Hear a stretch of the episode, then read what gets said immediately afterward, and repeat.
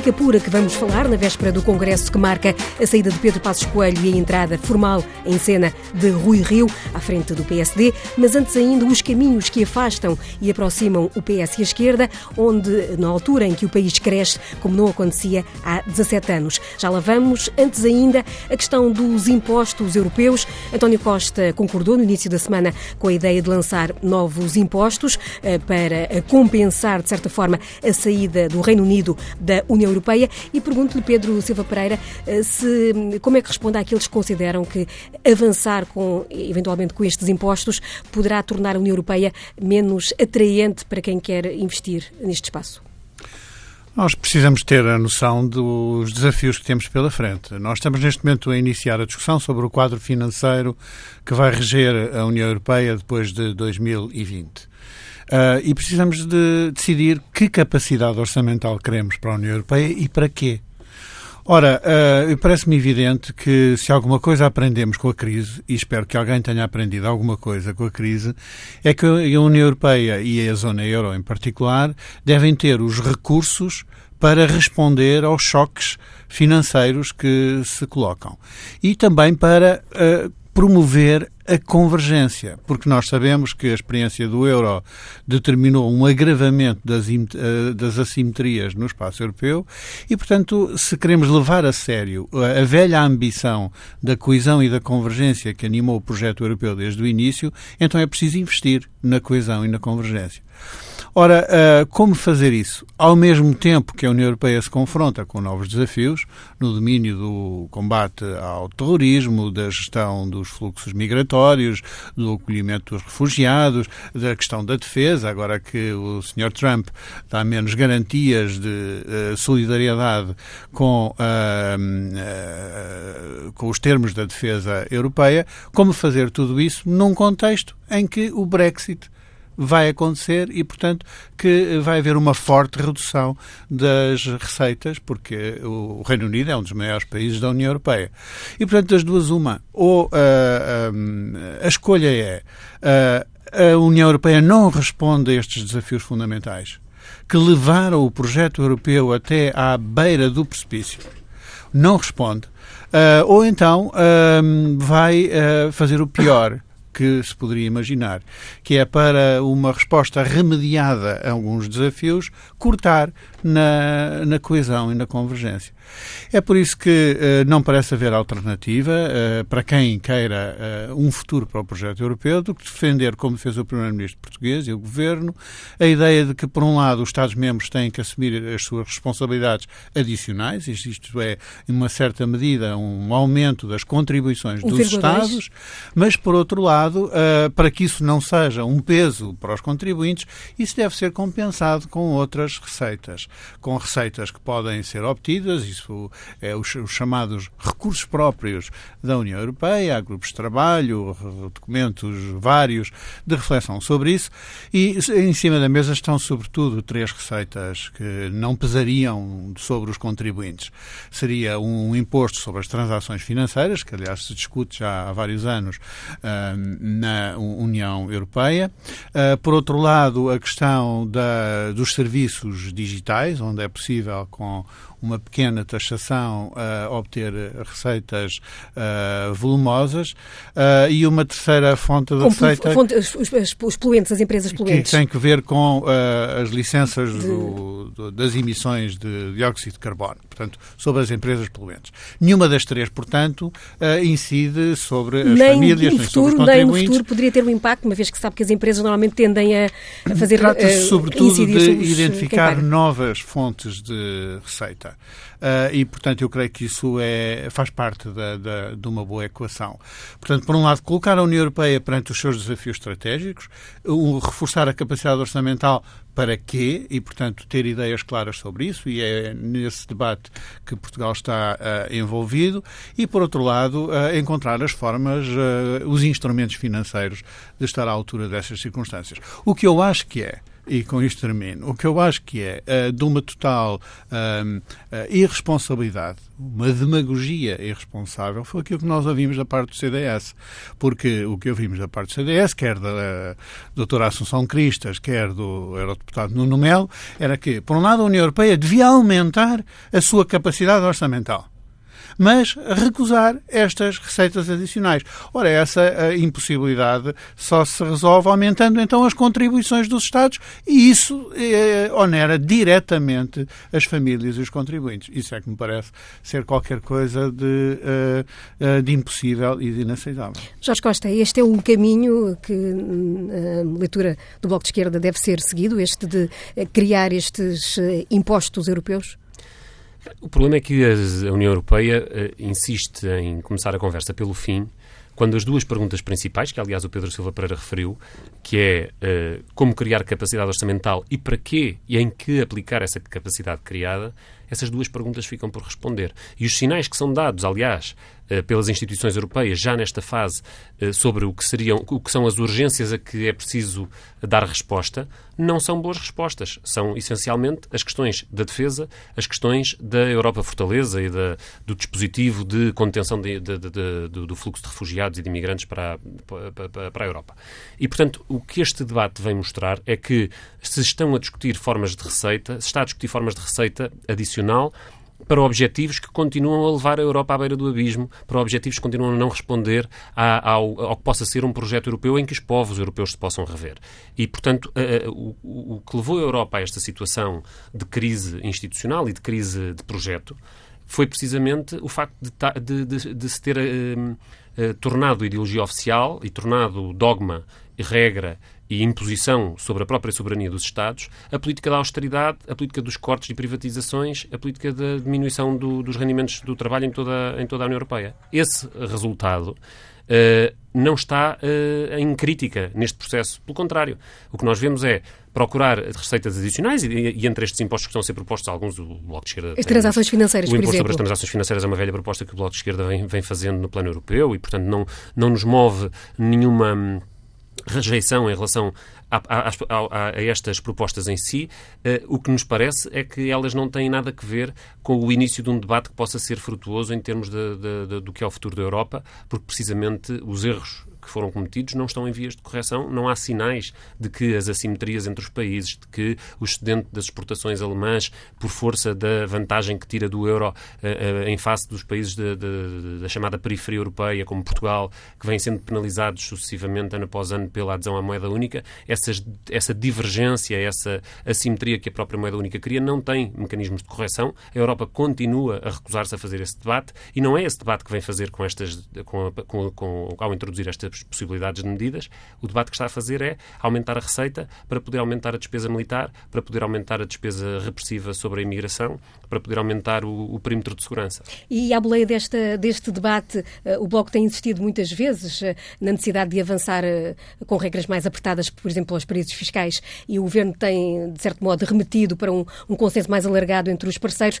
Não poderia ser a ocasião também, à, à boleia deste debate, avançar por aí ou é um, são discussões separadas? Nota-se bem qual é os limites que tem este debate no plano europeu quando essa é uma das questões que não está em cima da mesa. A ideia de que não podem não pode continuar a existir dentro do espaço da União Europeia uma espécie de queijo suíço por onde uh, qualquer política de distribuição de rendimento, totalmente da receita pública dos Estados e, portanto, das possibilidades de contribuição que os próprios Estados possam ter para um bolo europeu, eh, eh, os offshores e os paraísos fiscais, que são uma espécie de duplo regime que existe, não é? Portanto, o, na Europa quem paga impostos é o trabalho. Só os assalariados são chamados ao contributo fiscal, porque para as grandes fortunas e para os grandes potentados económicos, para os grandes grupos económicos, os offshores continuam em pleno fulgor e, e, e, a funcionar dentro de portas, dentro da própria União Europeia e, portanto, a legitimidade de Bem, basta olhar para o facto que temos como Presidente da Comissão Europeia o patrão de um desses offshores, o, o eh, Jean-Claude Juncker, que foi uh, Primeiro-Ministro do que, que, que, desempenhou funções de Primeiro-Ministro no, Luxemburgo e que está envolvido diretamente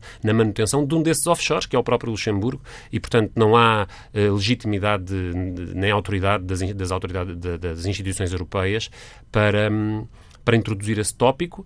Ele não é introduzido e, portanto, percebemos que estamos a gerir a gerir eh, um pouco a comunicação da crise mais do que a resolver a crise. Pedro Silva Pereira, estamos a adiar uh, com esta, esta, este debate ainda uh, no início, é um debate que ainda vai fazer o seu caminho, mas uh, estamos, como dizia Jorge Costa, a fugir do essencial? Bom, nós não estamos assim tão no início do debate como Já isso. houve um debate uh, no Parlamento, uh, mas não há decisões ainda, não é? Vamos lá ver. Uh, o que está em cima da mesa, aliás, o Presidente Juncker disse-o ainda hoje, era que era importante que o novo quadro financeiro para a União Europeia ficasse definido antes das eleições europeias de 2019. Portanto, não estamos assim tão longe como isso, não é? As eleições europeias são em maio, portanto, tudo isso tem que ser decidido este ano, nos próximos meses. Portanto, uh, nós estamos no, no, momento das escolhas. Um, e certamente o Jorge Costa tem razão, uh, não é ainda completamente evidente que todas as lições da crise, que uh, a mudança de políticas que é necessária no quadro europeu tenha sido apreendida por todos e certamente que o não foi. Há um debate que está em curso. Um, mas nós temos pela frente um risco imediato, que é o risco do retrocesso retrocesso, digo eu, em matéria de políticas de coesão e políticas de convergência. Porque se acontecer como uh, alguns dizem, que não se aumentam as contribuições dos Estados. Pelo contrário, até se deve reduzir a capacidade orçamental. E há países, a Holanda, e a Áustria, que estão a defender a redução da capacidade orçamental na sequência do Brexit, sem negarem a necessidade de responder aos novos desafios, esta equação só se resolve cortando nos, na política de coesão e na política agrícola comum. E isso Portugal e, portanto, seria prejudicado? E isso uh, prejudicaria imediatamente Portugal. É por isso que a mobilização de Portugal e de todos os seus atores políticos em defesa de, primeiro, uma prioridade à convergência e à política de coesão e, portanto, colocar a questão estratégica à cabeça e lutar por ela. eh, porque há, felizmente, vai, vão surgindo algumas vozes que despertam para esta problemática da convergência. Eh, vamos ver como é que acaba o acordo de coligação na Alemanha, mas o SPD bate-se para que a questão do reforço da capacidade orçamental e da prioridade à convergência ganhe uma nova prioridade na política da Alemanha, isso teria uma importância grande. a visão do presidente Macron também dá sinais de compreensão desse problema e, portanto, Portugal, com os seus aliados naturais no sul da Europa, que fazem aquelas cimeiras uh, em que procuram aproximar uh, posições, está numa batalha a batalha para que a questão da convergência e da coesão seja assumida como uma prioridade no próximo quadro comunitário. Uh, isso deve ser feito abandonando os desafios que a, a, União Europeia tem em matéria de combate ao terrorismo, de gestão das suas fronteiras, de, uh, de reforço até da sua capacidade de defesa. Não vejo que tenha que ser, porque esses problemas também estão aí e não podemos fechar os olhos a que eles existam. E, portanto, uh, eu acho que a solução realmente passa por um reforço da capacidade orçamental da União Europeia. Uma das razões, porque o, o o projeto europeu se comparado com outros passos uh, políticos e, e, económicos, tem uma moeda única, não tem uh, a mesma capacidade de resposta, é porque exatamente a capacidade orçamental do orçamento da União Europeia é ridícula uh, se comparado com o desses outros países. E, portanto, nós precisamos de resolver esse problema, porque não resolver esse problema é condenar a União Europeia aos seus problemas estruturais de agravamento da divergência. Agora, nós não temos que um, divergir, eh, eu e o Jorge Costa, sobre isto. Pelo contrário, acho que se concordamos na, na, na, nestes instrumentos financeiros, concordemos então também no combate político no plano europeu para que uh, esta prioridade à convergência seja de facto assumida. Essa é a batalha do Primeiro-Ministro português. Jorge Costa, só para como é que uh, se responde a este repto? Não, não, não, não, vejo repto. É, é, nós não, o que eu estou é a não discutir, não estou a discutir exatamente as medidas agora propostas, que, como digo, podem ser avaliadas uma a uma e pela sua, pelo seu valor de cada uma delas, mas a discutir para que é que elas são canalizadas. E a ideia de que elas serão canalizadas para políticas de coesão não está nada adquirida. E é por essa razão que, se nos perguntam, estão disponíveis para um imposto sobre as transações financeiras ou para um imposto sobre os serviços digitais ou sobre as indústrias poluentes que reverta para um reforço das políticas de coesão europeias, ah, com certeza o Bloco de Esquerda nunca só pôs a isso. Uh, mas não é isso que está em cima da mesa. O que hoje está em cima da mesa é um reforço de, da dotação orçamental, das receitas orçamentais da União Europeia, com vista a outro tipo de respostas, que não são estas, são as da segurança interna, da, do, do, do cerco à Europa, do, da, da, Europa Fortaleza, são as do reforço do orçamento militar. Depende do ponto de vista dos é agentes. Há quem é tenha essa visão, há, há, quem tenha é essa visão e há quem tenha outra, e esse é o debate que está Nós podemos discutir os desejos ou discutir a agenda que, que nos foi colocada sobre a mesa junto com estas medidas. A agenda que surge com estas medidas não é da coesão europeia, a, a, a, pelo contrário, como é dito, e como o Pedro, Pedro Silva Pereira ainda agora nos disse, há, estamos muito longe de ter no centro, nos países do centro da, da, da União Europeia, em países com uma influência importante na, na, nos destinos da União Europeia, sequer como adquirido que a capacidade orçamental da União deve aumentar. Portanto, nós estamos muito longe de ter na Europa uh, se, uh, uma, um balanço sobre o, os erros do, anteriores, os erros da crise financeira, os erros do, da arquitetura do euro, os erros da, da, da, da divergência e da de, de, dos efeitos que a, que a, moeda única teve no, no, no processo produtivo em cada um dos países, esse balanço não está a ser feito e, pelo contrário, estas medidas são remendos que são apresentados para tapar o buraco errado. E, portanto, eh, desse ponto de vista, o debate eh, tem de continuar e a nossa posição sobre, sobre estas medidas tem que ver exatamente com os objetivos a que elas destinam e isso, não, pelo menos, não está claro e os sinais que há são muito maus. E é de contas que continuamos a falar agora com as contas da economia portuguesa. Ontem, uh, o Instituto Nacional de Estatística deu conta do maior crescimento da economia portuguesa em 17 anos. No entanto, Jorge Costa, o Bloco de Esquerda continua a não ver refletido esse crescimento em áreas fundamentais, pelo que se ouviu ontem, pelo menos, no debate quinzenal? Não, o, o Bloco, eh, em primeiro lugar, que registamos o, o, este valor de 2,7%, que é muito diferente daquele que o próprio Governo previu há um ano atrás. Há um ano atrás, isto é, no, no, no, no Programa de Estabilidade e Crescimento para 2017. Esse valor era de 1,9% na altura. Eh, eu lembro-me de estar aqui a debater precisamente isso, e até creio com o Pedro Silva Pereira na altura, arriscando eh, previsões uh, bastante diferentes e até muito mais próximas daquilo que agora se veio a verificar do que as que o Governo então tinha. E não é um pequeno pormenor, porque das previsões que se fazem, da, da, da confiança que se tem ou não se tem no efeito das medidas de, de, de devolução de rendimentos, de reforço da procura, um, ehm, de devolução dos salários, no fundo, da confiança que se tem nessa política, dependeu a capacidade de prever os resultados e, portanto, das possibilidades. Hoje, está à vista que o Governo poderia ter ido mais longe na política de distribuição de rendimentos, mas também na política de investimento público, no, no, reforço do Serviço Nacional de Saúde, no reforço da escola pública, que estão em situação de grande carência e, portanto, tudo aquilo que foi poupado a mais na base de previsões que estavam abaixo do, da realidade foi um erro. Foi um erro e foi eh, prejudicial para o país, atrasou a recuperação, uh, a, a recuperação da economia. Uh, dito isso, evidentemente, uh, não podemos deixar de assinalar a componente que tem a, a, devolução dos rendimentos neste resultado. Segundo os dados do, do, Instituto Nacional de Estatística, mais de metade deste resultado em crescimento é devido ao reforço da procura interna. A direita tem usado muito a ideia de que bem, a Europa está bem, o mundo está ótimo, as exportações é que crescem, nada do que o governo, nada do que acontece depende da ação uh, da, da, maioria parlamentar e do governo, não, foi a, não foram os orçamentos do Estado e o seu conteúdo que contribuiu para termos este resultado. Está errado. A direita está errada. Mais de metade do, do efeito de crescimento que se, que se obteve neste ciclo resulta diretamente destas políticas, destas políticas que, contra, a, contra as quais a direita esteve e que resultam diretamente dos acordos feitos à esquerda pelo Partido Socialista, com o Bloco de Esquerda, com o PCP, que vieram mudar o programa do governo, alterá-lo em função da conjugação de forças e uh, reforçar e sublinhar os aspectos precisamente do reforço da, de, da devolução de rendimentos. Isso é o que explica uma grande parte deste resultado e, portanto, por isso o Bloco teve sempre a expectativa de um resultado mais forte em crescimento e por isso também foi sempre dizendo que devíamos ir mais longe e é isso que hoje dizemos em face dos resultados. Devemos ir mais longe, devemos ser mais. Eh, o Governo deve ter mais coragem na, na, no prosseguimento do caminho da devolução de rendimentos e da, do investimento nos serviços públicos essenciais, porque isso é bom para a economia, é bom para o emprego, é bom para o crescimento.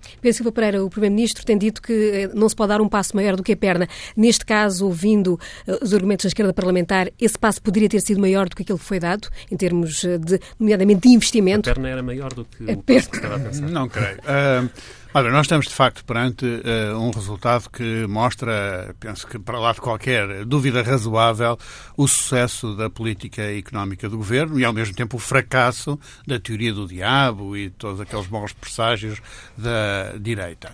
Uh, ter o maior crescimento do século fala por si. Quer dizer, temos agora uma economia a crescer 2,7 acima da média da zona euro. Isso significa também que não é apenas o resultado da conjuntura internacional, não, a nossa economia está a crescer acima da média da zona euro. E isso é uh, muito uh, importante. E, aliás, até a acelerar. O crescimento em cadeia, ao longo do ano de 2017, veio a aumentar. Foi 0,2 no segundo trimestre, 0,5 no, no terceiro, 0,7 no quarto. Portanto, um ritmo de crescimento até em aceleração ao longo do ano de 2017.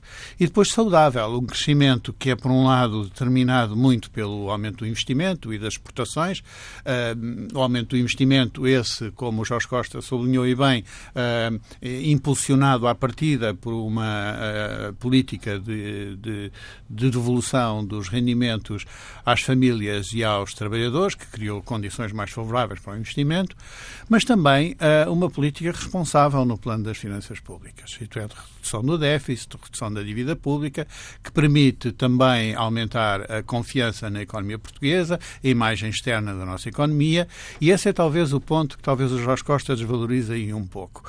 Essa ideia de que uh, uh, crescemos mais, logo tivemos uma margem para reduzir o déficit orçamental mais do que até estava inicialmente previsto, como se isso fosse dispensável, eu penso que é uma, uh, um ponto de vista muito discutível. Pelo contrário, o que não é nada certo é que nós teríamos saído do procedimento de déficit excessivo se não tivéssemos reduzido o déficit com uma margem confortável.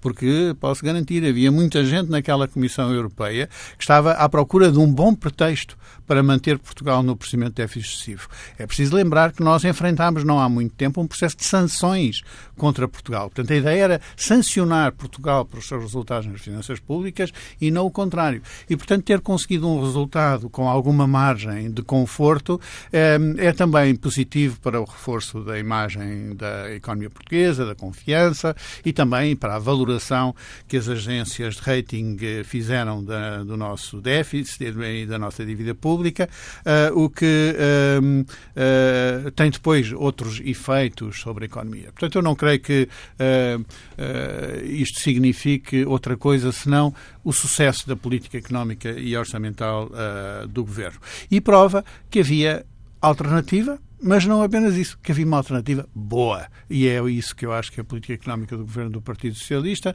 com uh, o apoio dos partidos à esquerda, uh, mostra ao longo destes dois anos. E ainda para mais um crescimento acompanhado de criação de emprego. Eu julgo que isso nem sempre é sublinhado, mas o volume da criação líquida de emprego é simplesmente impressionante em termos históricos.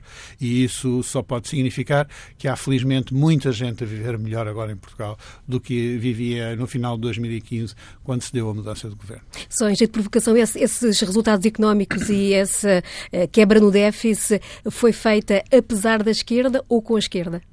Foi feito com a esquerda. Eu acho que, eh, enfim, o, o Jorge Costa sublinhou que houve um acordo ou, as posições conjuntas com os vários partidos à esquerda, mas esses acordos implicaram compromissos. Também o Partido Socialista teve que abandonar algumas medidas que seriam positivas para a economia porque não tiveram o acordo dos seus partidos à, dos partidos à sua esquerda. Essas foram trocadas por outras e, portanto, a, a, a preocupação do Partido Socialista, o seu programa de governo, uh, o seu programa eleitoral mesmo, já era um programa virado para a maioria dos rendimentos das famílias, para a viragem de página da austeridade, e por isso o slogan emprego, emprego, emprego que dominou a campanha eleitoral do Partido Socialista. Podemos convergir nas medidas, eu creio que isso foi salutar para a economia portuguesa, mas também para a democracia portuguesa. Isso leva-me a outro ponto para esta conversa. Eh, o artigo que hoje o secretário de Estado dos Assuntos Parlamentares, Pedro Nuno Santos, escreve no Público, onde Jorge Costa diz que eh, é preciso garantir que esta viragem histórica que foi conseguida em 2015 não uh, se traduz apenas num parêntese na história do Partido Socialista. Como é que uh, o Bloco lê estas uh, palavras de, de um governante socialista? O artigo do Pedro Nuno Santos é virado ao Congresso do Partido do PSD, não é? Portanto, procura abrir Uh, um, um, diálogo crítico com uh, as propostas que surgem no quadro desse Congresso. Uh, enfim, algumas são difíceis de encontrar no, no meio do debate congressual, mas que elas ai, las ai. Uh, já falámos aqui, aliás, algumas delas Pedro já, Duarte. Exatamente, no debate anterior com o Pedro Duarte tivemos a ocasião de discutir uma delas, a questão do rendimento básico universal. Um, e, portanto, o Pedro Nuno Santos procura polemizar com essas posições, dizendo, defendendo as posições históricas da, da, da, social-democracia sobre o Estado Social e sobre a defesa da segurança social pública e da proteção social uh, pública. Uh, o artigo termina com uma reflexão sobre uh, uh, o futuro e sobre a necessidade de não fazer desta experiência um parênteses. Uh, bem, para, para, para, tirar essa, para essa conclusão, o artigo deveria ter sido no diálogo com a esquerda e não com o debate do PSD, porque é justamente nesse ponto que ser ou não ser um parênteses uh, está. Uh, ou seja, temos que discutir os conteúdos de uma política uh, para Portugal, para um governo que, que, po que, possa assentar num compromisso feito à esquerda, e hoje vemos grandes dificuldades em áreas essenciais, porque o título do artigo do Pedro Nuno Santos é Os Desafios da Social-Democracia. se olharmos para, para o património histórico, doutrinário e político, governativo da social-democracia, ela assenta essencialmente na, no reforço dos direitos dos trabalhadores, dos direitos do mundo do trabalho, da proteção uh, do lado mais fraco da relação laboral, e esse é um ponto em que, neste momento, existe uma enorme dificuldade na relação entre os partidos à esquerda e o governo, por força da, do congelamento da legislação laboral que, na prática, existiu ao longo dos últimos dois anos e das dificuldades que há de abrir um caminho, eh, agora que não, que, que, que, que não temos um acordo com o patronato nestas matérias, porque a Constituição Social não o produziu, eh, e em que o governo está de mãos livres para avançar, vemos que há uma grande dificuldade em poder abrir o dossiê da, da, da contratação coletiva em termos de proteção da parte mais fraca da relação laboral, em termos de, de, de, do reforço do, do, e da renovação da contratação coletiva. Uh, a mesma coisa se dirá do combate à precariedade, do combate às empresas de trabalho temporário e, portanto, a, a posição do trabalho, que é um dos pilares históricos da, da, da, da social-democracia. Em segundo lugar, a questão precisamente do modelo de proteção social e de serviços públicos. E quando olhamos para, o, para, o que, para os pontos mais fracos da, da, da atual solução governativa, uh, eles estão precisamente nos serviços públicos e em algum atraso que existe uh, em questões essenciais da, da, do, sistema de, de, do sistema de segurança social, em particular no reconhecimento dos direitos dos, do, das reformas antecipadas. Uh, são dois dos tópicos críticos que temos em debate em cima da mesa desde o início da legislatura. Um, o reforço do Serviço Nacional de Saúde foi devastado pela política da austeridade e mantém-se em patamares muito atrasados, com um crescimento muito de, diminuto do investimento na, nessa área e, portanto, encontramos um descontentamento que é transversal no, no, no sistema de saúde. Catarina Martins ontem dizia que o, o, o Ministro da Saúde tem inimigos em todo lado, menos no setor privado. É verdade que estão guerras abertas com os enfermeiros, estão guerras abertas com os médicos, estão pergunto, guerras abertas é, com os é auxiliares, é, com os técnicos de diagnóstico. É uma crítica dura para um partido que supostamente apoia. Isso não deveria traduzir-se num, num, passo em frente? É, é, a questão aqui é o ministro, é a política? A questão aqui é, são as prioridades do, do governo. E quando voltando ao artigo do Pedro Nuno Santos, quando discutimos os desafios da social-democracia, o Serviço Nacional de Saúde é, em qualquer país europeu onde a social-democracia tenha tido uma responsabilidade histórica de governo, uma bandeira uh, de, de, de, dessa corrente política. Um, foram as lutas, eh, as lutas da classe trabalhadora, foram as mobilizações sociais, mas foram em, foi sob governos social-democratas, em regra, que se instituíram essa, que se instituiu o, o Serviço Nacional de Saúde. Hoje temos uma enorme dificuldade em encontrar do lado do Partido Socialista um, a força e o empenho político no reforço reforço destas duas áreas essenciais, a, saúde e a educação, onde é verdade que se deram alguns passos, houve reforço em número de consultas, em número de, de profissionais, houve alguma, uh, há uma diferença em relação à governação anterior, mas estamos muito longe de mínimos e a prova disso é que existe um descontentamento transversal, como dizia ontem a Catarina Martins no debate, e o mesmo se pode dizer na educação, onde temos o dossiê em aberto do descongelamento das carreiras, enfim. Não estamos a discutir uma refundação da saúde e da educação, que seria Uh, que seria um debate que teríamos que ter e que um, um bom desafio social-democrata para pôr as coisas nos termos do Pedro Nuno Santos. Uh, estamos a pôr as coisas em termos de mínimos de um governo que, depois de um período devastador para a, não só para a economia, mas para o próprio Estado Social, uh, quer, querer, deveria querer voltar a pôr de pé estes serviços essenciais e há muito por fazer e há muito que está por fazer.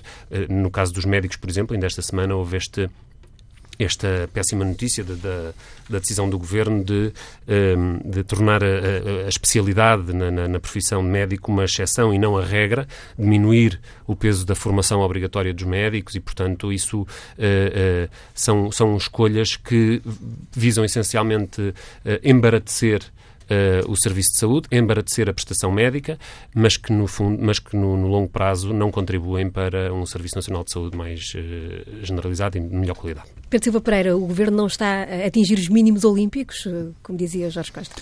Bom, vários uh, pontos aqui a referir. em primeiro lugar, queria recordar que eh, já antes do Pedro Nuno Santos, o próprio secretário-geral do Partido Socialista, António Costa, fez uma intervenção pública bem recentemente, dando conta, partido. nas jornadas parlamentares do PS, justamente, dando conta da sua vontade política de dar continuidade a esta solução uh, de entendimentos à esquerda. E, portanto, o Pedro Nuno Santos não creio que introduza aí nenhuma ruptura, antes, pelo contrário, uh, dá seguimento a essa vontade política. Um, queria fazer uma precisão. Ele não diz exatamente que esta solução não deve ser um parêntese na história do PS. Ele diz um parêntese nas histórias do PS e, e da, da democracia. democracia portuguesa. Uh, o que significa que talvez o artigo não seja tão apenas para a direita como parece, porque me parece que há ali muito de uh, mensagem para a esquerda. E vejo, aliás, com satisfação esta disponibilidade do Jorge Costa, se interpreto bem, de uh, convergir numa verdadeira agenda social-democrata que esteja na linha da tradição daquilo que os partidos socialistas fizeram em defesa dos direitos dos trabalhadores e do Estado Social e dos serviços públicos. Agora, há no artigo do Pedro Nuno Santos muita, hum, muita, uh, muito conteúdo sobre o que são esses desafios da social-democracia e, portanto, um terreno para convergências que eu acho que uh, estão uh, no campo das possibilidades para o futuro político do nosso país. Esta vontade política que nós ouvimos da parte do Partido Socialista, é certo, ainda não a ouvimos com esta clareza da parte dos partidos à esquerda do Partido Socialista. Mas eu acho que o caminho que fizemos em conjunto ao longo destes, de, destes anos, não escondendo as divergências, que são conhecidas e são assumidas, eh, é um caminho eh, exatamente que percorre este trilho. Este trilho da, da defesa dos direitos dos trabalhadores. O que é, se não defender os direitos dos trabalhadores, aumentar-lhes os, os, salários, eh, como aconteceu em Portugal, como aconteceu em Portugal, 3,7% para os trabalhadores que mantiveram o seu emprego, mesmo no, considerando os, os salários, uh, os salários do, dos novos empregados, onde Normalmente os salários tendem a ser mais baixos do que aqueles que já estão há mais tempo no desenvolvimento da sua carreira profissional, ainda assim os salários reais aumentaram 0,6%. Portanto, eh, nós estamos a assistir a uma política que é dirigida eh, aos trabalhadores, à melhoria das suas condições de vida. Eu acho que isso explica também a convergência que foi possível à esquerda. As iniciativas na área das prestações sociais, eh, desde o abono de família ao complemento solidário para idosos.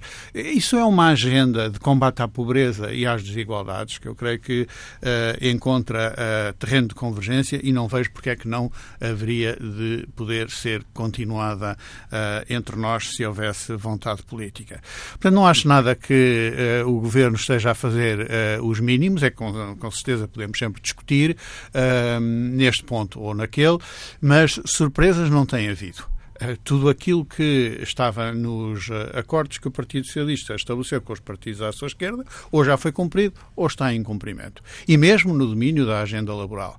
Nós sabemos que existem alguns pontos do, do programa de governo uh, que, uh, que, estão ainda por concretizar, mas foram já anunciados pelo Ministro do Trabalho até ao final da legislatura, serão certamente concretizados. Não correspondem inteiramente àquilo que seriam as, uh, as vontades políticas do Bloco de Esquerda e do Partido Comunista. Bom, só naquela parte que não consta dos acordos, exatamente por isso mesmo, e portanto porque era reconhecido como um terreno de, de, de divergência.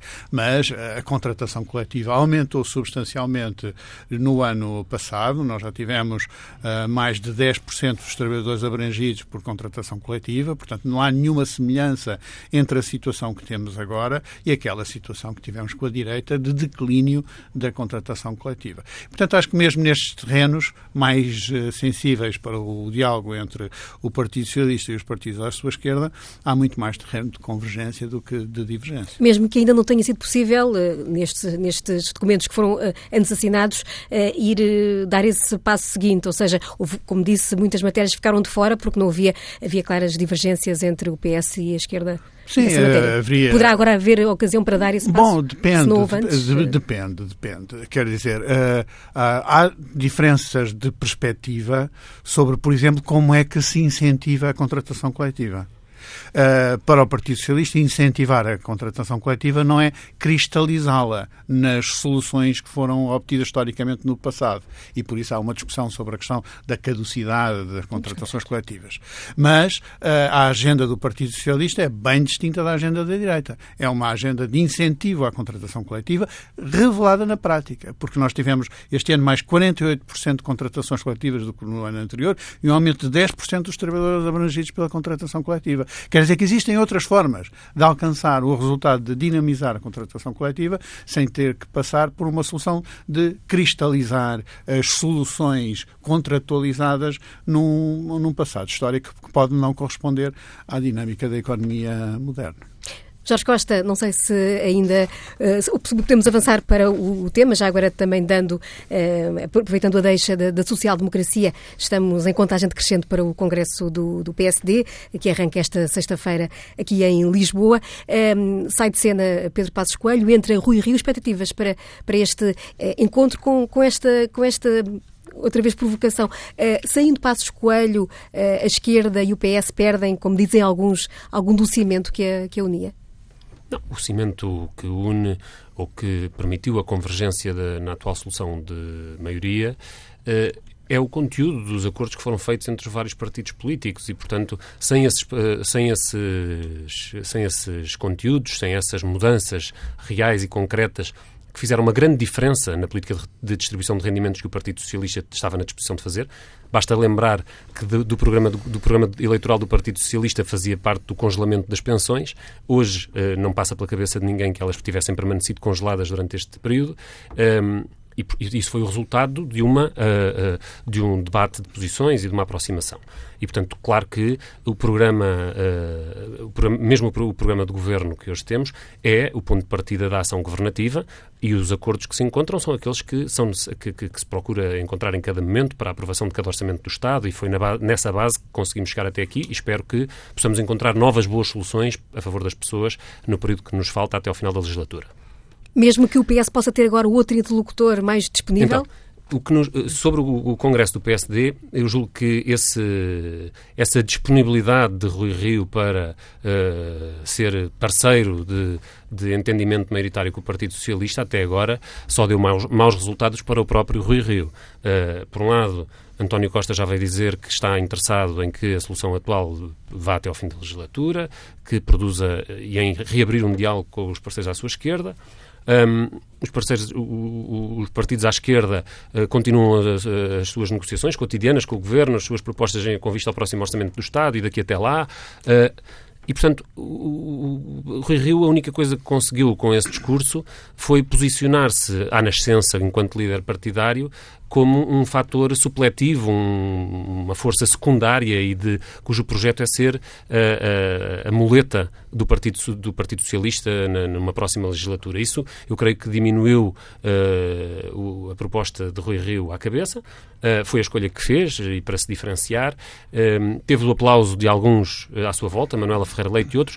Julgo que isso demonstra essencialmente o seguinte: há uma direita dos interesses, uma direita económica, um, um, grandes grupos económicos que estão muito, e aliás isso vem-se fazendo sentir até em entrevistas que vão sendo dadas por dirigentes dos grandes setores económicos, da grande distribuição, de, do, do, do, setor elétrico, que vem. Um, dando entrevistas mostrando sua grande insatisfação com a atual solução governativa e com a atual solução de maioria.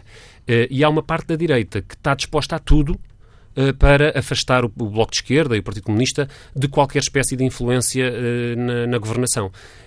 bom, e essa, essa preocupação, essa pressão uh, destes grandes grupos económicos e destes grandes interesses instalados parece ter algum acolhimento uh, no discurso de Rui Rio, que se vem prestar a ser essa muleta, desde que o Bloco de Esquerda e o PCP fiquem, fiquem uh, afastados desse centro da, das decisões. Bom, uh, é um projeto, é um fraquinho projeto e esperamos que, um, e esperamos, enfim, que o debate que o debate do PSD seja tão esclarecedor quanto possível e que à medida que as pessoas se forem apercebendo desta, deste posicionamento ele, ele vá, vá podendo ser criticado, discutido da melhor maneira. Pedro Silva Pereira, como é, que expectativas tem para a reunião que começa daqui a algumas horas? Eu creio que o o Dr. Rui Rio tem neste Congresso o desafio primeiro de preencher o vazio que marcou toda aquela eh, lamentável campanha uh, interna no PSD. Eh, e quando digo vazio, é vazio sobre a identidade do PSD, sobre a sua estratégia, sobre as suas propostas alternativas não se percebeu nada na campanha interna e, portanto, se o Dr. Rio quer liderar alguma coisa da, da oposição, tem que ser capaz de preencher esse vazio e, portanto, enfim, o país olha com uh, alguma expectativa para isso, até porque, uh, talvez não muita expectativa, estarei talvez a exagerar um bocadinho, mas depois do Dr. Rio ter dito que uh, teria feito o mesmo, ou se calhar pior, do que fez a Ministra das Finanças, Maria Luísa Albuquerque, realmente há, motivos para recear o pior do que possa ser esse programa uh, alternativo. Depois, acho que uh, é um, um congresso que será marcado pela questão de de saber como é que ele vai gerir a oposição interna que uh, aí está. Um, não apenas a oposição do seu anterior adversário, Dr. Pedro Santana Lopes, penso que este movimento do convidar para Conselho o Conselho Nacional é um movimento uh, que fica sempre bem, uh, sobretudo se for acompanhado com o convite uh, para liderar como cabeça de lista a candidatura do PST às eleições europeias, em simetria do que fez Passos Coelho uh, no passado, mas uh, a oposição interna passa pouco pelo Dr. Santana Lopes, passa sim pelos opositores adiados que estão apenas à espera do momento e que lhe vão lançando ao Dr. Rui Rio as suas armadilhas. E acho que ele precisa aí ter prudência para, uh, para saber desviar dessas armadilhas. Armadilhas como, por exemplo, anunciar já o que é que, como é que vai votar o orçamento para 2019, que ainda não se conhece, renunciar a qualquer diálogo construtivo com o governo e com o Partido Socialista, como se não fosse possível, em terreno nenhum, haver nenhuma espécie de entendimento no quadro parlamentar em termos mais alargados do que uh, o Partido Socialista tem com uh, a sua esquerda. Um, uh, eh, e depois a armadilha maior, que é de lhe oferecerem de bandeja um mau líder parlamentar e eu tenho ouvido nomes uh, por aí referidos como potenciais líderes parlamentares do PSD que me parecem apenas presentes envenenados para a nova uh, liderança. Portanto, estes são uh, os focos de atenção, penso eu, que existem para este Congresso do PSD, tanto quanto podem podem ser avaliados por quem está muito de fora da, uh, da vida do, do, do PSD. Mas que vai seguramente seguir com atenção este Congresso, que a TSF vai também acompanhar em permanência a partir de amanhã e até domingo e de que, obviamente, noutras edições do Política Pura iremos seguramente dissecar. Hoje, a Política Pura fez-se com Jorge Costa e Pedro Silva Pereira e Paulo Dias. Regressamos na próxima semana.